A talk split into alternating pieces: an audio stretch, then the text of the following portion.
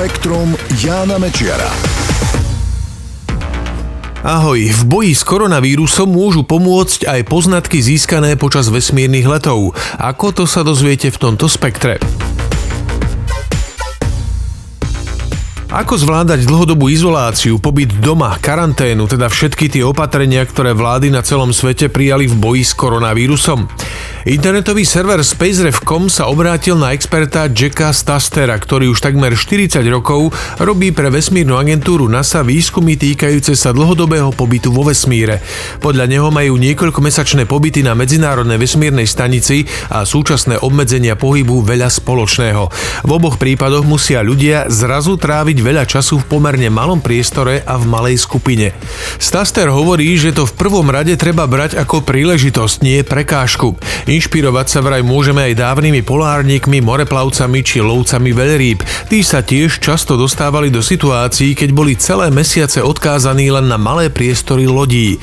V takých prípadoch je nuda hlavným nepriateľom. Preto sa vždy snažili mať pripravené zmysluplné práce na jej potláčanie. A rovnako to treba brať aj dnes. Teraz je čas na veci, na ktoré doteraz čas nebol. Opravy, práce v záhrade, čítanie kníh, prípadne písanie denníkov. Najmä to posledné znie možno možno trochu čudne, ale Jack Staster hovorí, že kozmonauti na ISS potvrdili, že keď si robili pravidelné zápisky do svojich osobných denníkov, lepšie znášali dlhodobú izoláciu a pobyt v uzavretom priestore. Podľa odborníka je dobrý čas aj na to, aby sa rodiny hrali stolové hry. Mali by však vynechať Monopoly, Risk a podobné. V roku 1989 robil experiment s vojakmi, súčasťou ktorého bola aj hra Risk. Vyvolala však skupine také rozpory, že ju vojakom zakázal.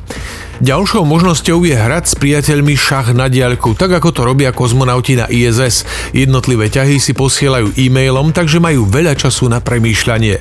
Veľmi dôležité je podľa osloveného odborníka aj spoločné stolovanie. Aspoň raz denne by sa mala pri stole zísť celá rodina. Spestriť to môžu aj malé oslavy pri príležitosti narodenín, výročí, zvláštnych dní, významných udalostí, jednoducho treba si ich nájsť. Urýchli to plynutie času.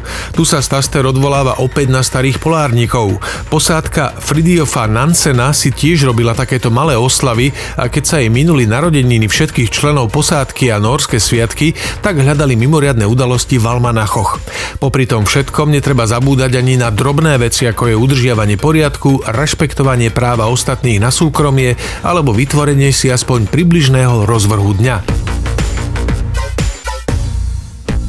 Kanadskí vedci z Univerzity Britská Kolumbia objavili malý zlomok z pradávneho kontinentu. Skúmali vzorky diamantov z Buffinovho ostrova nedaleko Grónska, keď si uvedomili, že majú v rukách zvyšky tzv. severoatlantického kratónu. Kratóny boli prastaré stabilné časti zemskej kôry predchodcovia dnešných kontinentov. Severoatlantický kratón sa tiahol od súčasného Škótska až po Severnú Ameriku a podľa doterajších poznatkov sa rozpadol pred 150 miliónmi rokov. Vedci jeho zvyšky našli pri skúmaní horniny s názvom Kimberlit, ktorá často obsahuje drobné diamanty.